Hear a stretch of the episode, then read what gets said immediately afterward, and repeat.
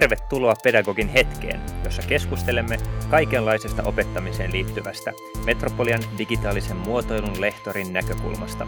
Varoitus kuitenkin, että vaikka teemme tätä podcastia työaikana, niin se mitä sanomme ei välttämättä edusta Metropolian virallista kantaa.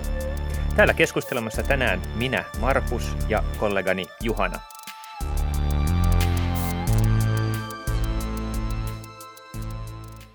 Moi Juhana. Terve vaan. Mitenkäs kesä meni? Kesä meni kyllä. Oli hienot kelit ja, ja tota, paljon kaikkea hauskaa, hauskaa tekemistä, mutta toisaalta on todella mukava olla takaisin töissä. Aa, hauskaa, jos on sellainen tunne. Mä, mulla, mulla kesä oli erittäin rentouttava, meni ihan hyvin, pääsin hyvin irti töistä, mutta nämä ensimmäiset vajaa kaksi viikkoa, mitä nyt on ollut töissä, niin on kyllä ollut todella murskaavia. Tämä e-, ero on ollut suuri mulla, mun on ollut vaikea taas. Niin kuin, joo, mä, luulen, että tämä on pitkän loman kirouksia, että tota, mulla menee varmasti kuukausi ennen kuin mä totun taas tähän työrytmiin, jonka jälkeen se niin kuin menee normaalisti, mutta tällä hetkellä mä en voi sanoa, että mä oon missään tällaisessa normaalissa tilassa. Joo, joo. No mulla on taas, kun on opetukset jo alkanut, niin mä oon tavallaan pakotettu tähän normitilaan. Ja on ollut tosi kiva nähdä uusia opiskelijoita ja olla olla myös kampuksella, mikä on ollut mukava, mukava vaihtelu. Joo, kaikissa koulussa ei, tai oppilaitoksissa ei tosiaankaan ole näin tällä hetkellä, mutta Metropoliassa tosiaan ollaan kampuksella, tai me ollaan meidän opiskelijoiden kanssa, ja Metropoliassa sellainen tahtotila, että ollaan mahdollisimman paljon kampuksella nyt sit tässä vaiheessa pandemiaa. Kesä meni siinäkin mielessä hyvin, että me ollaan saatu aika paljon kuuntelijapalautetta, ollaan saatu useita kiittäviä viestejä ja kehuja, mitä on aina hauska saada. Tosi mukavaa, mutta sen lisäksi niin saatiin myös kysymyksiä sähköpostitse, hieman tarkennuksia meidän edellisten kertojen höpöttelyihin. Mä voisin lukea ääneen. Pia Tuulia lähetti meille kaksi eri kysymystä. Jos mä luen nämä ääneen, niin ens, ensimmäinen kysymys on, että kerroitte, että digitaalisessa muotoilussa tehdään jo heti ensimmäisinä vuosina asiakaskeissejä. Kerroitte myös, että nämä ovat todella opettavaisia, jopa opettavaisempia tapoja opetuksessa, kun saa vapaasti kokeilla ja tehdä virheitäkin ja niin edelleen. Olisin kysynyt, Miten teillä nämä asiakaspartnerit tyypillisesti hankitaan kursseille? Minkä pituisia projektit ovat tyypillisesti? Olen itse samaa mieltä siitä, että opiskelijoiden on hyvä päästä heti asiakastöiden pariin. Tämä usein vaatii opettajaltakin sopivaa heittäytymistä ja sitä, että kaikkea ei voi suunnitella täysin etukäteen. Joo, totta, siis vaatii varmasti heittäytymistä ja se on näitä, näitä voimavaroja tässä ilman muuta. Jos lyhyesti vastataan näihin kysymyksiin, että miten meillä yleensä asiakaspartnerit tyypillisesti hankitaan kursseille, niin mähän itse on aika syvälläkin näissä asiakaskeissien hankkimisessa, mutta me, meillä on ehkä digitaalisessa muotoilussa sellainen hyvä, hyvä juttu, että me saadaan aika paljon kysymyksiä, tulee ihan sähköpostit, se otetaan yhteyttä ulkoapäin ihan pyytämättäkin, että voisitteko, olisi, löytyisikö teillä tekijöitä, ja usein se voi olla jotain verkkopalvelun suunnittelua tai verkko, verkkosivuston julkaisua tai jotain muuta. Ja sitten kun näitä kyselyjä tulee, niin siitä aukeaa sitten dialogia, katsotaan, että sopisiko se aikataulultaan johonkin meidän kurssiin. Että aika, aika suuri ongelma usein on tämä projektien deadlineit niin kuin asiakkaan näkökulmasta ja sitten meidän opetusten kurssien deadlineit, koska kun me tehdään projektia, niin se projektin on loputtava siihen kohtaan, kun kurssi loppuu. Eli opiskelijat ei ole käytettävissä, sit niin kuin, että se ei voi venyä hirveästi, koska opiskelu alkaa tietenkin seuraava kurssi ja niillä on kaikki työaika siinä kiinni, niin, niin tämä voi usein olla ongelma.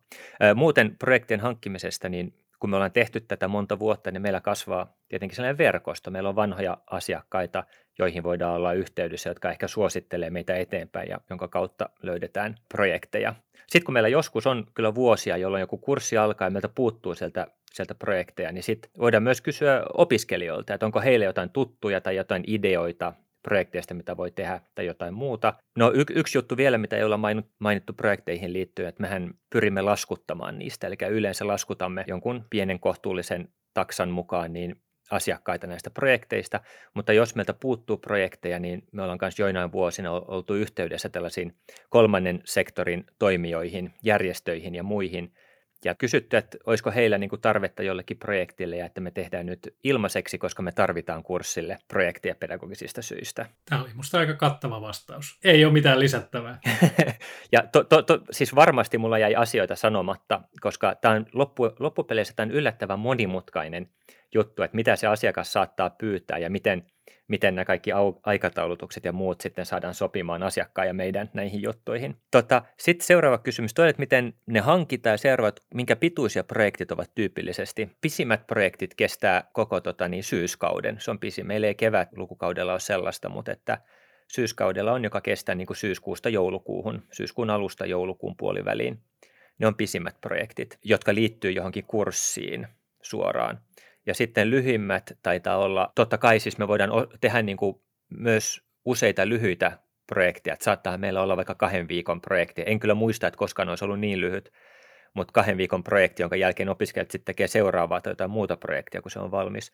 Mutta periaatteessa noin niin kuin kurssin kannalta niin lyhin taitaa olla, olisiko yhdeksän viikkoa, kahdeksan tai yhdeksän viikkoa se aika, mitä opiskelijoilla on työstää projektia. Niin kaikista tärkeintä on ehkä se, että että asiakas ymmärtää, että hänen täytyy olla aktiivinen tässä projektissa. Myös hän ei voi vaan ikään kuin esittää tilausta ja odottaa, että, että tota, se jossain vaiheessa valmistuu, vaan toivotaan asiakkaalta sitä, että he on aktiivisesti mukana siinä projektin kehittämisessä, jotta ei tule sit yllätyksiä lopussa, että miksi te tällaista teitte tai muuta. Että se on sellainen, mitä toivotaan. Tosi hyvä lisäys. Ja tämä oli just se yksi pointti, jonka mä unohdin sanoa. Eli tota, tosiaan aina sanotaan asiakkaalle, että heillä pitää olla joku selkeä yhteyshenkilö, joka vastaa nopeasti ja aktiivisesti antaa palautetta siitä työstä, jotta opiskelijat tekee oikeaa asiaa ja tietää, mitä niiden pitää tehdä. Mutta sen lisäksi, niin kuin mä sanon, kun me laskutetaan projekteista, niin aina alussa meillä on sellainen disclaimeri, varoitus, että nämä on opiskelijaprojekteja ja joskus joku niistä voi mennä metsään ja opiskelijoilla pitää olla oikeus myös mokata. Eli sitten tehdään sellainen sopimus, että ellei asiakas ole tyytyväinen lopputuotokseen eikä aio ottaa sitä käyttöön, niin me emme laskuta mitään. Ja siinä tapauksessa ainoa, mitä asiakas menettää, on se siihen käytetty aika. Ja sitä me tosiaankin vaaditaan myös aikaa niiltä. Mutta tämä on mun mielestä tosi hyvä lisä ja sillä saa vähän niin kuin meidän painetta kevennettyä, koska sitten kun on joskus tullut jotain tällaisia isojen toimijoiden projekteja, jotka tosiaankin vaatii, että se on pakko olla valmis, niin jos se menee päin metsään, niin sitten opettajalle tulee hirveä paine ja stressi, että pitää löytää jotain apuja niille tai itse työstää projektia tai jotain muuta, että se saadaan maaliin edes jollain tapaa. Sitäkin joskus on tapahtunut vuosien varrella. Joo, sitten toinen kysymys oli, että Pia Tuulialta, että kerroitte, että teillä on opetuksessa käytössä leirinuotio, jossa kaikki opiskelijat ja opettajat ovat kokoontuneet tietokoneruutujen ympärille. Minusta tämä kuulostaa kivalle. Oletteko itse rakentaneet nämä leirinuotiot vai löytyykö Metropoliasta valmiina tällaisia kokonaisuuksia? Leirinuotiot on sun erityisalaa, Juhana. Kyllä, kyllä vaan, joo. Eli leirinuotio on aluperin ollut mun oma idea. Leirinuotio nyt vielä kertauksena niille, jotka ei ole aiemmin kuunnellut näitä, niin on, on siis tämmöinen vähän niin kuin pöytämäinen kaluste, jossa on joka suuntaan näyttöjä, viisi näyttöä ikään kuin eri suuntaan, jotta siihen ympärille voi kaikki istua ja kaikki näkee saman kuvan siitä, siitä tota leirinuotiosta. Eli sinne voi heijastaa, heijastaa sitten tietokoneelta mitä tahansa. Tämä on siis tosiaan al- aluksi ollut mun idea ja sitten toi meidän teollisen muotoilu lehtori Mika Ihanus on, on sen itse kalusteen suunnitellut. Ja tällä hetkellä itse asiassa me ei olla enää siinä millään lailla mukana niiden tuottamisessa, vaan sellainen firma kuin tilassa.fi myyjä tekee niitä. Eli se on ihan kaupallinen toimija, joka ei ole millään lailla sidoksissa minuun tai Mikaan. Eli sieltä, sieltä niitä saa, jos haluaa. Ja toki, jos haluaa niitä tulla kattoon, niin voi tulla Arabian rantaan tuonne digitaalisen muotoilun tiloihin kurkkaamaan, miltä ne näyttää. Joo, ne on aika kivoja tosiaan opetuksessa kalusteina niin ei mikään hirveän halpaa, kun ne kuitenkin tehdään käsin aika paljon siinä. Mutta periaatteessa saman, saman vaivan ajaa, jos laittaa tavalla tai toisella vi, viisi näyttöä tai jonkun verran näyttöjä rinkiin keskelle ja saa niihin saman kuvan, niin periaatteessa tämmöisiä voi väkertää itsekin huomattavasti halvemmalla, jos, jos ei halua sitä itse, itse kalustetta. Joo, itse kuva siirrettiin alkuvaiheessa johtoja pitkin, mutta ollaan siir- siirrytty aika nopeasti langattomasti niin Chromecasti, jolla me lähetetään se kuva niihin näyttöihin, sama kuva kaikkiin. Sinne tarvii vaan sellaisen splitter, joka jakaa sen kuvan sitten, niin kuin, että sama kuva tulee kaikkiin näyttöihin.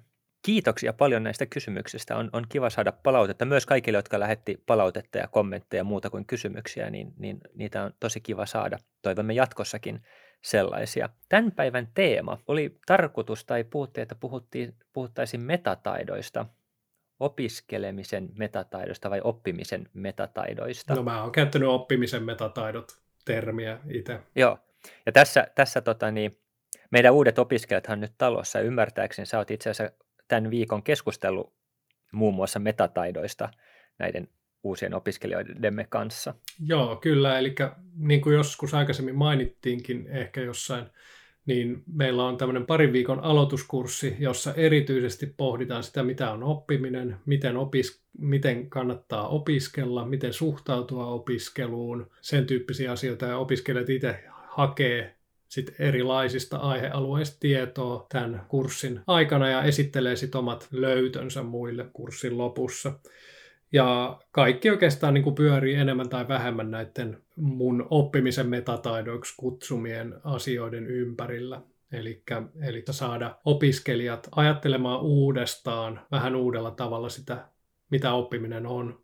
Ja että minkälaiset kaikki tämmöiset vähän pehmeämmät tai epämääräisemmät taidot siihen liittyy, kuin pelkästään se, että sä tiedät sun alasta jotain. Joo, eli nämä on meillä nimenomaan, että miksi näiden pohtimen tavalla on tärkeää, niin just tällaisena introna ja sisäänajona varsinkin, että joutuu miettimään uudestaan, kun aloittaa uuden koulun tai vähän niin kuin pohtimaan, että mitä täällä tehdään ja minkälaisia taitoja tarvii ja miten tämä ehkä toimisi, toimisi hyvin.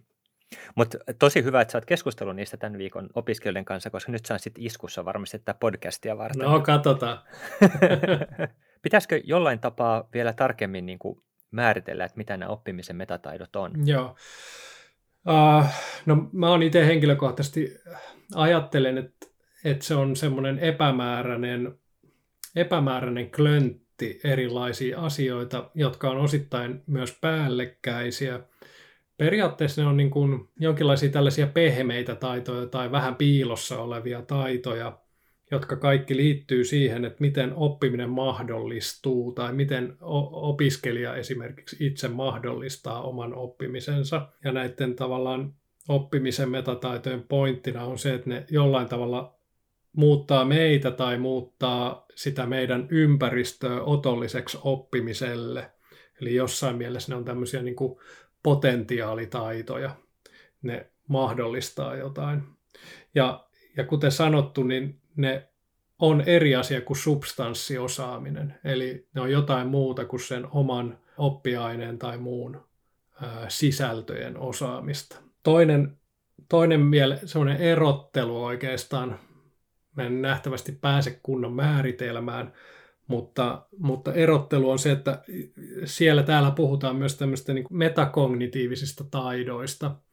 Ja mun mielestä se, miten ne on yleisesti määritelty, on pikkusen suppeammat kuin mitä mä tarkoitan oppimisen metataidoilla. Mutta tästäkin varmasti voi olla montaa eri mieltä. Sitten toinen, toinen vielä semmoinen niin kuin, äh, pointti on se, että mä nyt olen ikään kuin kasannut jonkun tämmöisen äh, satsin erilaisia ikään kuin taitoja tai asioita, jotka mun mielestä on näitä oppimisen metataitoja, mutta se ei ole mitenkään niin kuin varmastikaan lopullinen, että niitä on todennäköisesti enemmän ja sitten toisaalta ne vois myös jaotella tai määritellä hyvin eri tavalla, eli, eli tässä just näkyy se, että ne on mun mielestä ne on, ne on epämääräisempiä ja, ja, ja päällekkäisempiä kuin moni, moni muu asia. Joo, mä valmistaudun tätä varten ainoastaan luettelemalla, luettelemalla minkälaisia tota, oppimisen metataitoja mulle tuli mieleen kirjoittelin niitä pikkasen silleen niin kuin sitä mukaan, kun tuli mieleen ja vähän turhauduin jopa, koska se on niin epämääräistä, niin kuin, että voi, voi niin jatkaa ja jatkaa ja tavallaan tarkentaa niitä eri määreitä ja vähän vetää sivuja ja muuta. Ja mua vähän jopa häiritsee, että se on vähän niin kuin vaikea määritellä tarkkaan, että mikä, mikä on oppimisen metataidot, tai siihen liittyy niin paljon eri asioita. Mutta tämä on varmasti yksi niin kuin, tärkeä kyky, että pitää pystyä elämään tällaisen kanssa. Niin, voisi sanoa, että el- elämä on epämääräistä. Kyllä. Että, tota, että Nämä on elämisen taitoja ja, ja sillä lailla eri asioita kuin esimerkiksi joku tieteellinen tieto siinä mielessä, että ne, ne ei välttämättä kaikki ole edes mitenkään sanotettuja taitoja tai ne ei ole välttämättä sellaisia, jotka niin kuin osuu, osuu siinä mielessä johonkin tiettyyn helposti määriteltävään slottiin, mutta sitä voi tietenkin aina yrittää Ja, ja sitä mä oon niin kuin tietenkin tässä yrittänyt tehdä, kun mä oon näitä jaotellut, mutta kuten sanottu, niin se on vain niin yksi yritelmä jotenkin nähdä, nähdä se kokonaisuus, mutta, mutta varmasti olisi muitakin vaihtoehtoja ja ehkä jopa parempia kuin tämä mun. Sitten mulla heräsi myös sellainen kysymys äskettäin, tai kun puhuit aikaisemmin, kun sanoit, että ne on niin kuin eri kuin metakognitiiviset taidot, nämä oppimisen metataidot, niin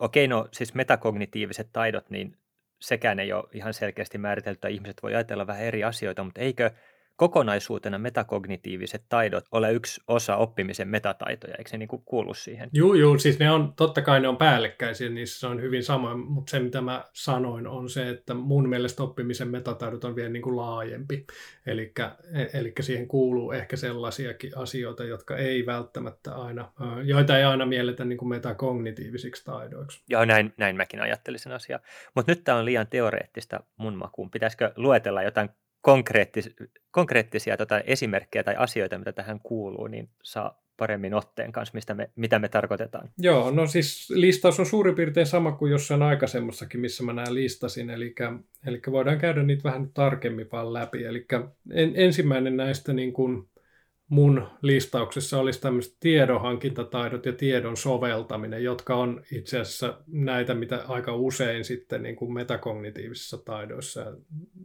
myös niin kuin puhutaan. Eli ongelmahan on niin kuin monesti se, että, että kun sä oot oppimassa jotain uutta, niin sä et tiedä, mitä sun pitäisi oppia ja sä et tiedä, miten sitä pitäisi hakea. Ja tähän tavallaan tarvitaan monenlaisia tekniikoita ja taitoja, metodeita, joilla sä pystyt ikään kuin saavuttamaan sellaisen tietotason, että sä voit hakea tietoa. Ja, ja sitten toki sen jälkeen sitten vielä eteenpäin, sit kun sä tiedät jo mitä sä haet, niin sitten se tiedonhaku vaan toki jatkuu. Eli tämä on semmoinen niin perustavanlaatuinen ongelma yleensä oppimisessa, että miten hakea se ensitieto, jolla lähteä liikkeelle. Ja, ja miten siitä sitten mennään eteenpäin. Ja tähän on tosiaan, niin kuin ihmiset sitten voi kehittää erilaisia metodeita, mitä nyt voisi yksinkertaisimmillaan olla vaikka kirjakaupassa kävely, norkoilu, katsoa uusia kirjoja, minkälaisia termejä niissä käytetään ja niin edespäin. Tai ihan niin kuin erilaiset sosiaaliset kontekstit, asiantuntijat tai ystävät, jotka tietää jostain asiasta, heidän kanssa puhuminen, mitä tahansa. Et se olisi niin kuin yksi semmoinen. Ja sitten tota, tietenkin niin kuin tiedonhankintataidossa liit, siihen liittyy myös tämän niin kuin, ää, saatavan tiedon muokkaaminen itselle ymmärrettäväksi tai omaksi. Eli se, että millä lailla, sä, millä lailla sä työstät sitä tietoa siten, että sä itse ikään kuin sisäistät sen ja että sä sen niin kuin ymmärrät. Ja, ja siihenkin on toki hirveästi erilaisia tekniikoita, erilaisia metodeita ja ihmiset on tässä hyvin erilaisia. Jotkut sisäistää suoraan vaikka monimutkaista teoreettista tietoa pelkästään lukemalla, osa joutuu visualisoimaan sitä ja, ja tekemään kaikenlaisia muistiinpanoja tai mitä tahansa. Eli nämä ei ole myöskään sellaisia, että nämä olisi kaikille ihmisille samoja, nämä, mitä, mitä tarvitaan. Sitten semmoinen niin kuin yleisesti tähän niin kuin tiedon hankintaan, tiedon soveltamiseen, niin musta semmoinen tärkeä eri, erityistavallaan pointti tai nosto täytyy antaa yleissivistykselle, joka nykyään on jollain tavalla pannassa jostain syystä, tai ainakin semmoinen fiilis mulla on, että niin kuin laaja yleissivistys on paras keino myös niin kuin tulevan oppimisen pohjana. Ihan jo senkin takia, että sitten sulla on jotain, mihin sitä liittää sitä uutta tietoa. Joo. Ehkä viime aikoina on vähän sen puhuttu taas monialaisuudesta ja monialaisuutta on taas vähän arvostettu, niin sehän liittyy yleissivistykseen ilman muuta. Ehkä, ehkä siinä on pieni sellainen uusi, uusi tuleminen, mutta samastun tuohon, mitä sanoit kyllä, että oli hetki, jolloin haluttiin vain yhden asian erityisasiantuntijoita ja eksperttejä, eikä tavallaan arvostettu niinkään, että, että on laaja yleissivistys monesta eri asiasta. Joo, yleissivistys auttaa nimenomaan myös tiedon soveltamisessa siinä mielessä, että, että jos sä tiedät joistain muista asioista, niin pystyt soveltamaan sitä johonkin uuteen asiaan. Ja tällaiset tavallaan transferenssi, vai miksi sitä nyt kutsuttaisiin, niin on niin kuin hyödyllistä monessa asiassa. Joo.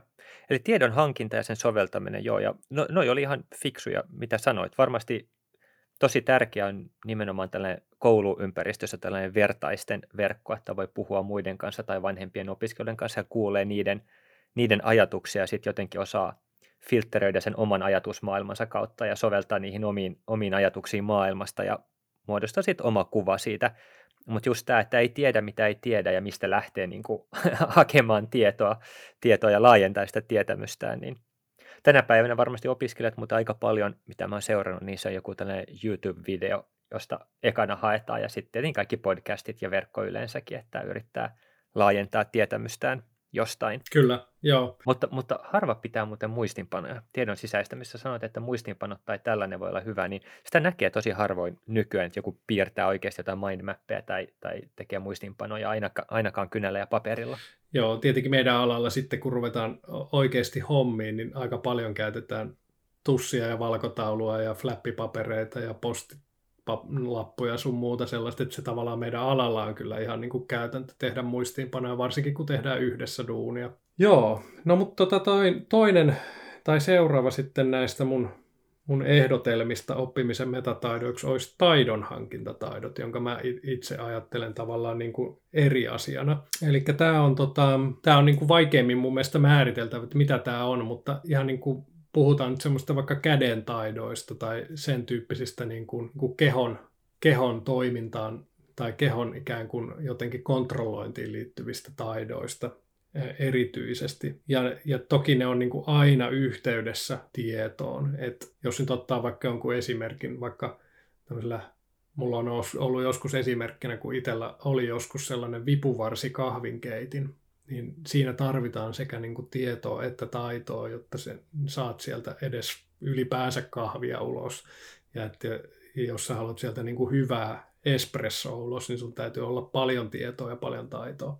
Tässä yhteydessä mä oon käyttänyt semmoista jaottelua, mikä tulee semmoista populaarikirjasta kuin Talent Code, joka on mun mielestä ihan kiinnostava, kiinnostava ainakin näkökulma taitojen hankintaan. Eli jotta pystyisi kehittämään omat taitonsa huippuunsa, niin täytyy käyttää kolme eri metodia, eli tehtävän tai asian pilkkomista riittävän pieniksi asioiksi tai kokonaisuuksiksi, jotta sä voit harjoitella tehokkaasti ja, ja järjestelmästi koko asiaa sille pienissä paloissa. Sitten toinen on se, että sun pitäisi saada jatkuvaa palautetta, eli saada saada joltain taitavammalta koko ajan palautetta siitä, mitä sä teet väärin. Ja, ja kolmantena pitäisi olla tällainen tiivistetty ympäristö, joka tarkoittaa siis sitä, että, että se tehostuu sen asian tekeminen. Eli tässä kirjassa oli esimerkiksi esimerkki, että Brasiliassa monesti niin kuin nuoret pelaa jalkapalloa pienemmällä kentällä, jotta sitä niin kuin lähikontaktia tulee, tulee enemmän ja, ja sen takia ne sitten on niin kuin niin taitavia jalkapallossa, koska ne on oppineet pelaamaan pienessä tilassa. Eli tämmöiset kolme asiaa niin kuin vaikuttaa, vaikuttaa ainakin taidonhankintataitoihin. Ja mun mielestä erityisen tärkeää itse ajattelen sillä lailla, että vaikka taitoa, taitoa kehittäisi itse, itsenäisesti ja yksin, niin keskeisintä olisi tehdä paljon, tehdä erittäin paljon virheitä ja yrittää oppia omista virheistä. Eli se nyt on, on varmaan se niin kuin keskeinen taidonhankintataidon ydin, että suostuu tekemään virheitä ja suostuu hyväksymään sen, että tekee niitä ja sitten vielä yrittää tavalla tai toisella analysoida ja oppia niistä virheistä, että miten niitä voisi välttää. Ja tämä nyt tosiaankin taidonhankintataidot, niin ajattelee aika paljon sitten nimenomaan tällaisia fyysisiä kädentaitotyylisiä asioita. Tämä kuulostaa kyllä varsin fiksulta muuten – ja ensimmäinen ajatus, mikä mulla tuli, oli just toi virheiden tekeminen, että kuinka tärkeää se on. Eli asian pilkkominen osiin, mutta sitten pitää myös harjoitella sitä kokonaisuutta, jotta siitä tulee myös se koko niin kuin flow, mutta voi jotain tiettyä osaa siitä hinkata erikseen, jos se on ongelmallinen. Ja se esimerkki siinä kirjassa oli muistaakseni musiikista, että, epätehokasta op, opiskella uutta vaikka piano, pianoläksyä on se, että sä aloitat aina alusta, kun sä teet virheen, vaan fiksua olisi pilkkoa se biisi pienempiin osiin ja harjoitella niitä osia erillisinä, jotta sä opettelisit kaikkia kohtia yhtä paljon. Se nyt oli tavallaan se syy, minkä takia kannattaa pilkkoa. Sitten toinen syy on tietenkin se, että jos on hirveän monimutkainen keissi, niin kuin nyt olisi vaikka tämä vipuvarsi espressokeitin, niin tota, täytyy pilkkoa tavallaan ne ongelma-alueet eri alue, alueisiin, mikä on niin kuin, kahvipapujen tuoreuden vaikutus, mikä on ka, niin kuin sen jauhannan koon vaikutus ja, ja niin edespäin. Täytyy silloin niin kuin oppia tavallaan sen niin kuin kokonaisuuden myös, kun pilkkoo asiat pienemmiksi. Tästä oli puhetta myös tuon tota, Huberman podcastissa. Huberman, mikä sen etunimi nyt onkaan, maailman kuulu neurotieteilijä, joka nykyään pitää omaa podcastia, jossa se muun muassa kävi läpi oppimisen neurologiaa jossain vaiheessa. Ja se oli ihan kiinnostava, että virheiden tekeminen, että niitä pitää uskaltaa tehdä ja tehdä paljon. Ja sitten kun se, sä oot tehnyt useita niin kuin virheitä peräkkäin pitkään, sitten kun se kerran onnistuu, niin tulee todella vahva dopamiinin eritys sun aivoissa. Ja tämä dopamiini sitten lujittaa sen oppimisen, että se sitten niin kuin pysyy tosi vahvasti sun mielessä ja jää, jää niihin aivoratoihin ja auttaa oppimista tosi paljon. Ja tätä on sitten yritetty, yritetty niin kuin laboratoriotutkimuksessa ja näin niin kuin kiertää antamalla oppijoille dopamiinia ulkoisesti tota, niin, lisäämällä dopamiinia niillä jollain tapaa katsottu, että lisääkö tämä niiden oppimista noin niin kuin muuten tai automatisoiko se sitä jotenkin, niin vastaus oli ei, se huononsi oppimista, koska niillä oli koko ajan dopamiinitasot vähän liian ylhäällä tai se ero niin kuin epäonnistumisen ja onnistumisen välillä ei ollut yhtä iso, jolloin sitä, se oppiminen ei ollut yhtä pysyvää ja yhtä tehokasta niiden tutkimuksissa. Eli tässä on vähän niin kuin tällainen, mikä se sana olisi, pitkäjänteisyys tai sellainen, että pitää jaksaa tahkoa, sitkeys, pitää jaksaa niin kuin tahkoa sitä ja tehdä niitä virheitä ja ajatella, että se on nimenomaan hyvä, että tällä tapaa sitä hio pikkuhiljaa eteenpäin. Ja sitten kun sen kerran tekee vahingossa oikein, niin se dopamiini on sitten todella, todella niin kuin hyväksi ja opettavainen juttu. Pystyn samaistumaan. Kuulostaa todella niin kuin oikealta tuomiolta tästä dopamiiniasiasta. Ainakin itse kun harrastan boulderointia, niin siinä just sitten kun ensimmäisen kerran pääsee jonkun vaikean kohdan yli eteenpäin, niin sen jälkeen se suhteellisen niin kun, hyvällä varmuudella tulee menemään aina sen jälkeenkin se kohta. Et siinä on joku jännä, jännä juttu. Okei, se oli taidonhankintataidot. No sitten olisi itsetuntemus ja reflektointikyky. Ja, ja tämä niin kuin on, on sitten semmoinen kanssa aika epämääräinen klöntti erilaisia asioita, mutta pääpointti on tavallaan se, että olisi mahdollisimman realistinen näkemys sekä itsestä että muista. Eli pystyisi näkemään itsensä niin kuin sellaisena kuin on. Et oppimista saattaa haitata, jos arvioi esimerkiksi omat taitonsa liian hyväksi, mutta sitä haittaa myös se, jos sä arvioit omat taitos liian huonoksi, jolloin, jolloin sä et niin kuin myöskään kykene oppimaan. Eli, eli sellainen, niin kuin sen takia tuo itsetuntemus ja omien taitojen ja tietojen ja kaiken niin kuin reflektio on, on tärkeää. Eli pitäisi osata vastata kysymyksiin, mitä olen, mitä tiedän, mitä osaan. Eli, eli täl, tällä lailla ainakin. Ja sitten tähän mun mielestä liittyy myös vahvasti toi niin kuin motivaatio. Eli se, että pystyy näkemään oman motivaationsa tehdä asioita. Motivaatio voisi olla periaatteessa ihan oma, oma osa-alueensakin tässä niin kuin oppimisen metataidoissa, mutta tota, motivaatio on sillä lailla vähän kimurantti myös, että, että sitä helposti joko on tai ei ole, mutta ainakin se olisi hyvä tunnistaa, että onko sitä vai eikö sitä ole ja onko jotain tavallaan syitä, mikä, minkä takia esimerkiksi motivaatio ei ole kovin korkealla jonkun asian tekemiseksi. Siinä nyt ehkä lyhykäisyydessä olisi toi osuus. Kiinnostava kohta.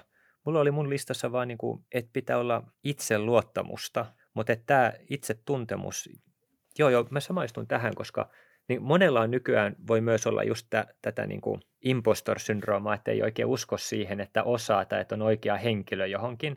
Ja tietenkin toisaalta monet, varsinkin internetissä voi olla erityisasiantuntijoita luulee osaavansa kaiken ja tietävänsä kaiken jo, mutta tällainen niin kuin jonkinlainen oikeasti, en tiedä, objektiivinen reflektointikyky ja itsetuntemus, että voi vähän, vähän niin kuin näiden omien pelkojen ja muiden astua niin kuin niiden ulkopuolelle ja olisi jotenkin realistinen kuva siitä, että mitä osaa ja muuta, mutta se varmasti osittain kans kehittyy tekemällä ja iän myötä, niin sä opit itsestäsi koko ajan lisää, että mitä sitä osaa ja mitä sitä ei osaa ja mitkä omat vahvuudet on. Kyllä, se tekemällä ja, ja myös niin kuin jakamalla sitä, mitä osaa niin kuin muiden kanssa. Se, tässäkin on tärkeää se, että sä pystyt peilaamaan muihin ihmisiin, vertaamaan monilla eri tavoilla muiden ihmisten taitoja omiin taitoihin. Tämä nyt erityisesti musta on semmoinen todella epämääräinen kenttä, että on hyvin vaikea nähdä, kuinka hyvät vaikka niin kuin itse, kuinka hyvä itsetuntemus tietyillä ihmisillä on, ellei, ellei ole jollain tavalla täysin pielessä. Sehän on ihan niin kuin yleisesti tunnettua kai, että, että tota, esimerkiksi ihmiset, joilla on vähiten tietoa, on yleensä varmimpia omista tiedoistaan. Että, että tietyssä mielessä tässä se on tietty, tietty myös sellainen skeptisyys liittyy tähän itsetuntemukseen.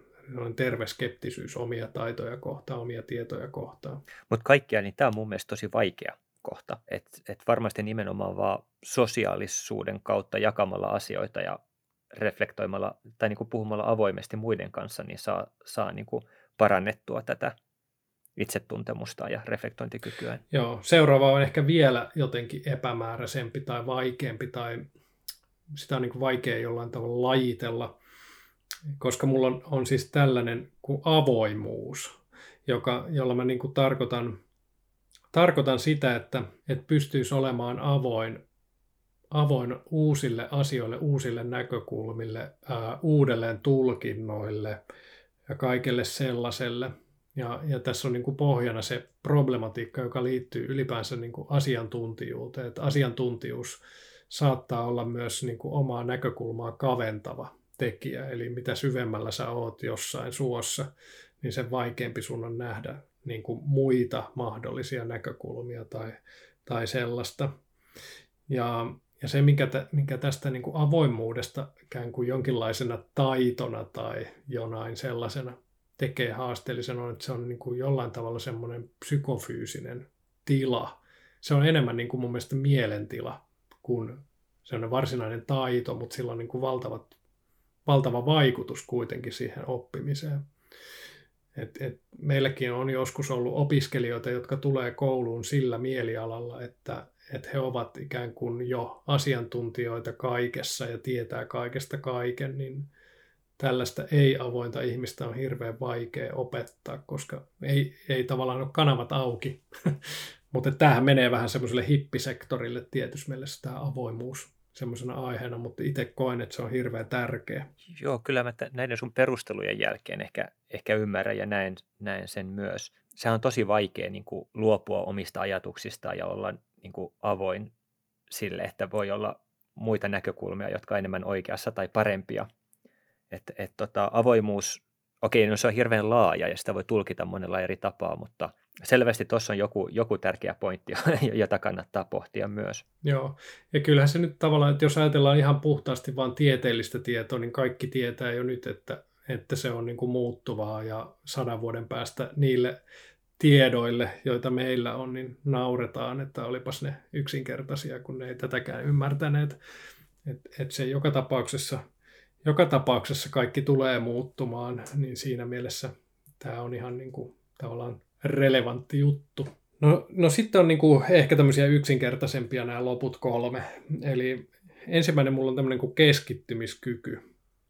Pitää olla kyky jonkinlaiseen sisäiseen regulaatioon. Eli pitää pystyä jättämään joitain asioita taka-alalle ja keskittyä johonkin, johonkin, mitä on milloinkin tekemässä. Ja tähän toki vaikuttaa siis motivaatio ja monet muut asiat myös tähän niin kuin sisäiseen regulaatioon. Mutta myös niin kuin keskittymiskyky vaikuttaa valtavasti se, kuinka sä pystyt vaikuttamaan tai muuttamaan niin ulkoista kontekstia, jossa sä oot. Että se keskittymiskyky on tavallaan sekä niin kuin ihmisen sisällä, mutta myös niin kuin kontekstissa.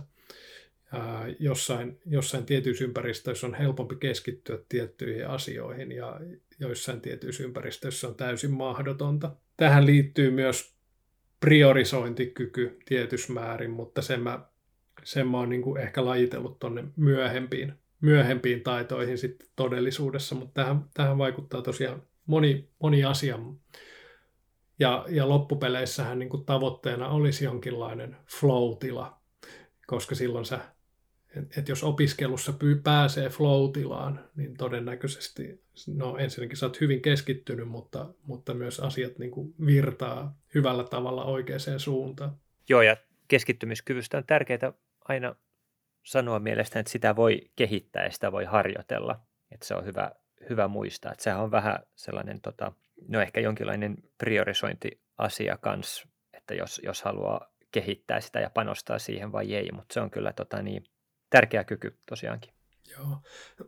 Mä en ole ihan varma, kuinka paljon keskittymiskykyä pystyy äh, kehittämään ilman, että sitä ulkoista kontekstia myös kehittää. Mun mielestä, mun oman kokemuksen mukaan keskittymiskyky ei ole ihan niin täysin meidän hallussa, kuin me haluttaisiin ajatella, vaan siihen liittyy siihen liittyy niin kuin sisäisten prosessien lisäksi myös se ulkoinen konteksti. Joo, toi on varmasti totta, että se on tosi iso se ulkoinen konteksti, mutta itse haluan uskoa näitä, jotka sanoo, että se on kuin lihas, joka treenaamalla paranee.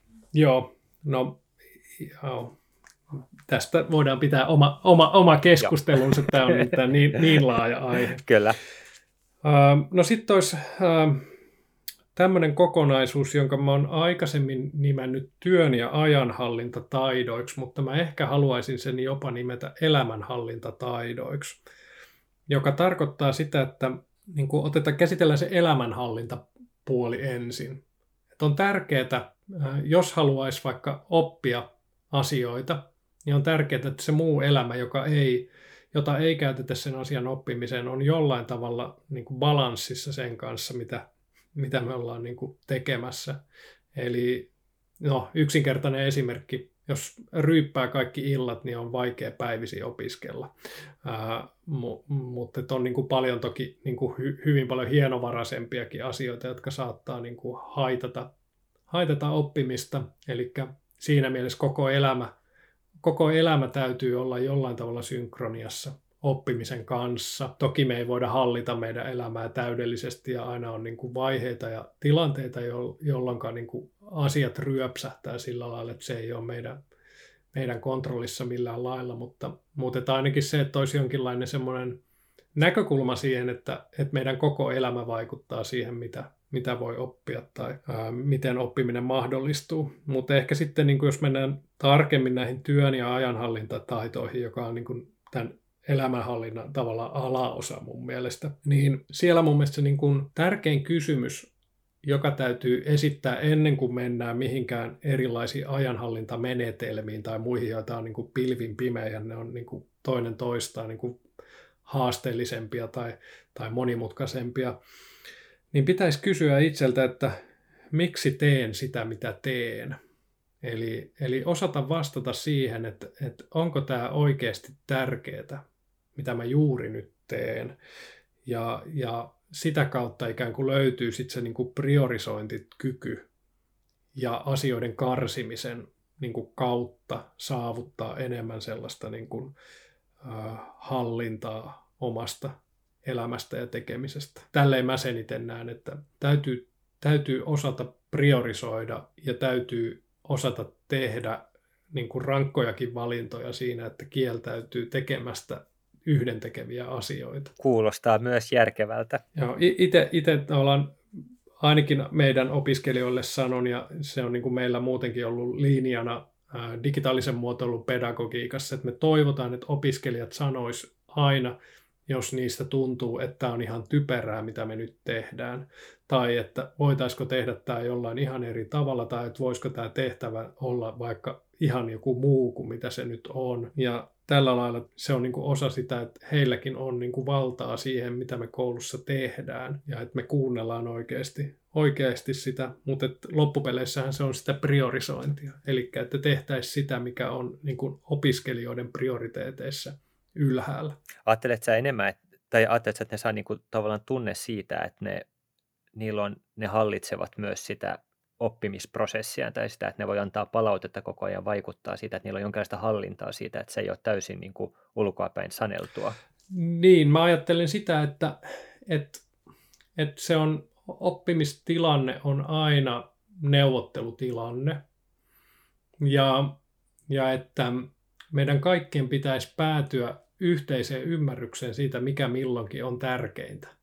Eli jos mä en pysty perustelemaan opettajana, että tämä, minkä takia tämä tehtävä tai asia, jota nyt käydään läpi, on tärkeä ja miksi se kannattaa just nyt käydä läpi, niin silloin mun täytyy olla itse avoin muille ehdotuksille ja hyväksyä tavallaan se, että okei, tässä, tämä voikin olla fiksumpi tehdä jollain tavalla toisin tai voi olla fiksumpaa, että me keskitytään vähän johonkin toiseen asiaan.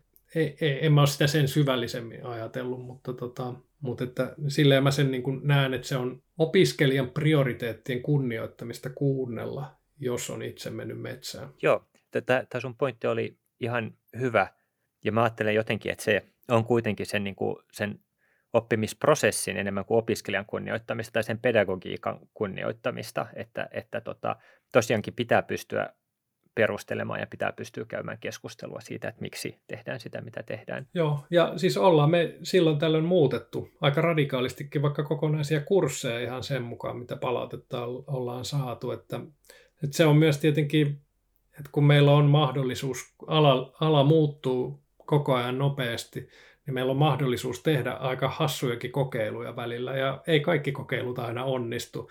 Ja tavallaan se on, niin kuin, sehän on oikeastaan myös semmoinen, niin kuin, mikä tuo siihen opettamiseen itseensä jotain semmoista sielukkuutta tai hauskuutta, että se voi mennä metsään ihan totaalisesti. No viimeisenä täällä olisi sitten vielä noin vuorovaikutustaidot ja sosiaalinen älykkyys.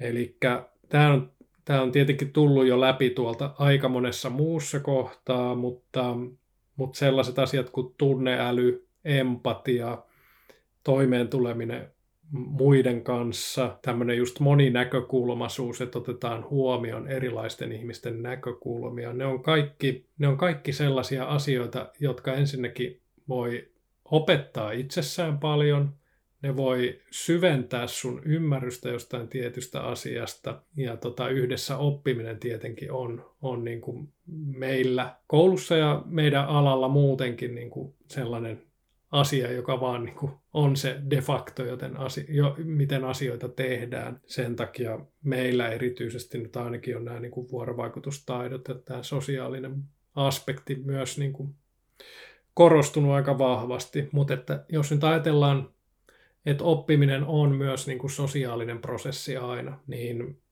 siinä mielessä nämä on myös keskeisiä oppimisen taitoja. Joo, se on vähän tämän ajan henkeen liittyen ehkä, että kuinka tärkeitä nämä on. Ja vähän jäin miettimään sitä, että nämähän liittyy ilman muuta oppimiseen, mutta osittain siihen niin kuin yleissivistykseen ehkä, että ymmärtää asioita laajasti koska onhan siellä niin kuin vastakohtana tai toisessa ääripäässä tästä sosiaalisesta älykkyydestä ja muusta, niin on tällainen matemaattinen Asperger-nero, joka ei ymmärrä muiden sosiaalisia niin kuin taipumuksia tai piirteitä, mutta on ihan todella hyvä siinä asiassa, mikä kiinnostaa häntä ja mihin sitten syventyy. Tuli mieleen, miten se liittyy tähän kokonaisuuteen. Että se on sitten sit ehkä, niin siinä yleensä on sitten sellaista yhdenlaista oppimista, johon, ja, ja me puhutaan ehkä enemmän sellaista laajemmasta kontekstuaalisesta ja, ja tota, niin yleissivistävästä osaamisesta, jossa kaiken pystyy suhteuttaa toisiinsa kaikki asiat. Niin. Mm, ehkä tämmöisissä ikään kuin kaikenlaisissa nero, nerotapauksissa, niin ne on niin kuin poikkeustapauksia, mm, mutta kaikille muille, jotka ei ole neroja, niin myös tämä niin kuin vuorovaikutustaidot ja sosiaalinen älykkyys tulee siinä vaiheessa käyttöön, koska sun täytyy tulla toimeen tämän Neron kanssa siinä mielessä, että sä saat häneltä tätä tietoa valutettua. Että on, meitä on moneen junaan ja, ja siinä mielessä myös se moninäkökulmaisuus tai tämä on, on niin kuin hyvä nostaa framille, että, että, että siitä tulee tavallaan empatian myötätunnon kautta. Me ymmärretään erilaisia ihmisiä ja otetaan ne sellaisina kuin ne on ja, ja tota, hyväksytään se tilanne, että tämä on nyt näin ja, ja kyetään toimimaan kuitenkin, niin sekin on tavallaan sitä vuorovaikutus- ja sosiaalista älykkyyttä. Sehän on ilman muuta sitä, ja toi oli tosi hyvä ja tärkeä lisä tai tarkennus tavallaan siihen. Kyllä, sitähän se nimenomaan on sitten. Eli taustalla oli vähän se, että kun kukaan meistä ei toimi eristyksissä muista, joten siksi nämä on myös tärkeitä, että yhteiskunta ja maailma ja kaikki on kuitenkin sosiaalista vuorovaikutusta niin kuin loppupelissä, peleissä jo, jollain tapaa. Joo, ja onhan semmoisia vahvasti, vahvasti sosiaalisia oppimisen teorioitakin, niin kuin esimerkiksi käytäntöyhteisöteoria on puhtaasti ikään kuin sosiaalisen, sosiaalinen teoria. Ja, ja niissä on oma pointtinsa. Ne ei tietenkään ole niin kuin muita poissulkevia tai, tai mitään sellaista, mutta, mutta kyllä, se, kyllä se vaan on niin kuin osa, osa sitä, miten asiantuntijaksi tullaan, on se yhteisö, jossa sä oot asiantuntija. Kyllä. Okei, eli siinä oli nämä tota, niin, oppimisen metataidot sitten, mitkä sulla oli. Mulla oli tietenkin eri, eri epämääräinen lista, mutta et nämä, niin kuin, nämähän menee niin kuin päällekkäin joissain kohtia aina. Niin kuin tiedonhaku mulla oli, se on ihan sar- sama. Epävarmuuden sieto ja kyky mukautua, no se mainittiin, se oli siinä avoimuudessa. Sitten mulla oli ryhmätaidot, suluissa sosiaaliset taidot, no se oli tämä viimeinen kohta. Pitkäjänteisyys ja sitoutuminen. Niin oliko meillä oikeastaan, niin. Semmoista ei ehkä ole, ole tässä mun listauksessa, että se on ehkä sen motivaation sitten ikään kuin alla voisi olla niin kuin toi, toi, se liittyy motivaatioon ja sitten ehkä priorisointiin, mutta, mutta hyvä, hyvä lisä organisointikyky slash järjestelmällisyys slash muistiinpanot, niin ne, ne, ne tuli, tuli esille tässä tosiaankin. Reflektointi kautta kriittinen ajattelu. Me ei olla mainittu kriittistä ajattelua vielä, mutta sehän on tässä mukana kyllä. Joo, kriittisen ajattelunkin voisi nostaa ihan omaksi, omaksi asiakseen. Tosiaan mun mielestä tässä ei kannattaisi lähteä sellaiseen, sellaiseen määritel, määrittelykimaraan, että nämä välttämättä niin kuin ei olisi päällekkäisiä, niin niin tota, jos, jos tätä metodia käytetään, niin lisätään kriittinen ajattelulista. Sitten mulla oli uteliaisuus, keskittymiskyky, virheiden sieto. Mä luulen, että me voidaan sanoa, että me ollaan nyt käsitelty tämä teema.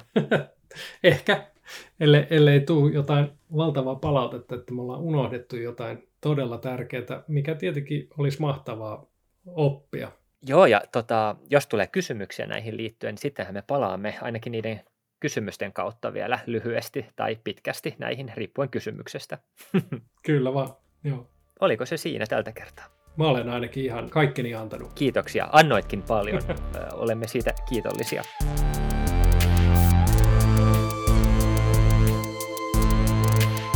Tämä oli Pedagogin hetki. Kiitoksia kaikille kuuntelijoille. Löydät meidät Metropolian Metropodia podcast-sarjasta ja myös mistä nyt yleensä kuuntelet podcasteja. Lähettäkää meille palautetta, kysymyksiä ja aiheideoita osoitteeseen pedagoginhetki at metropolia.fi.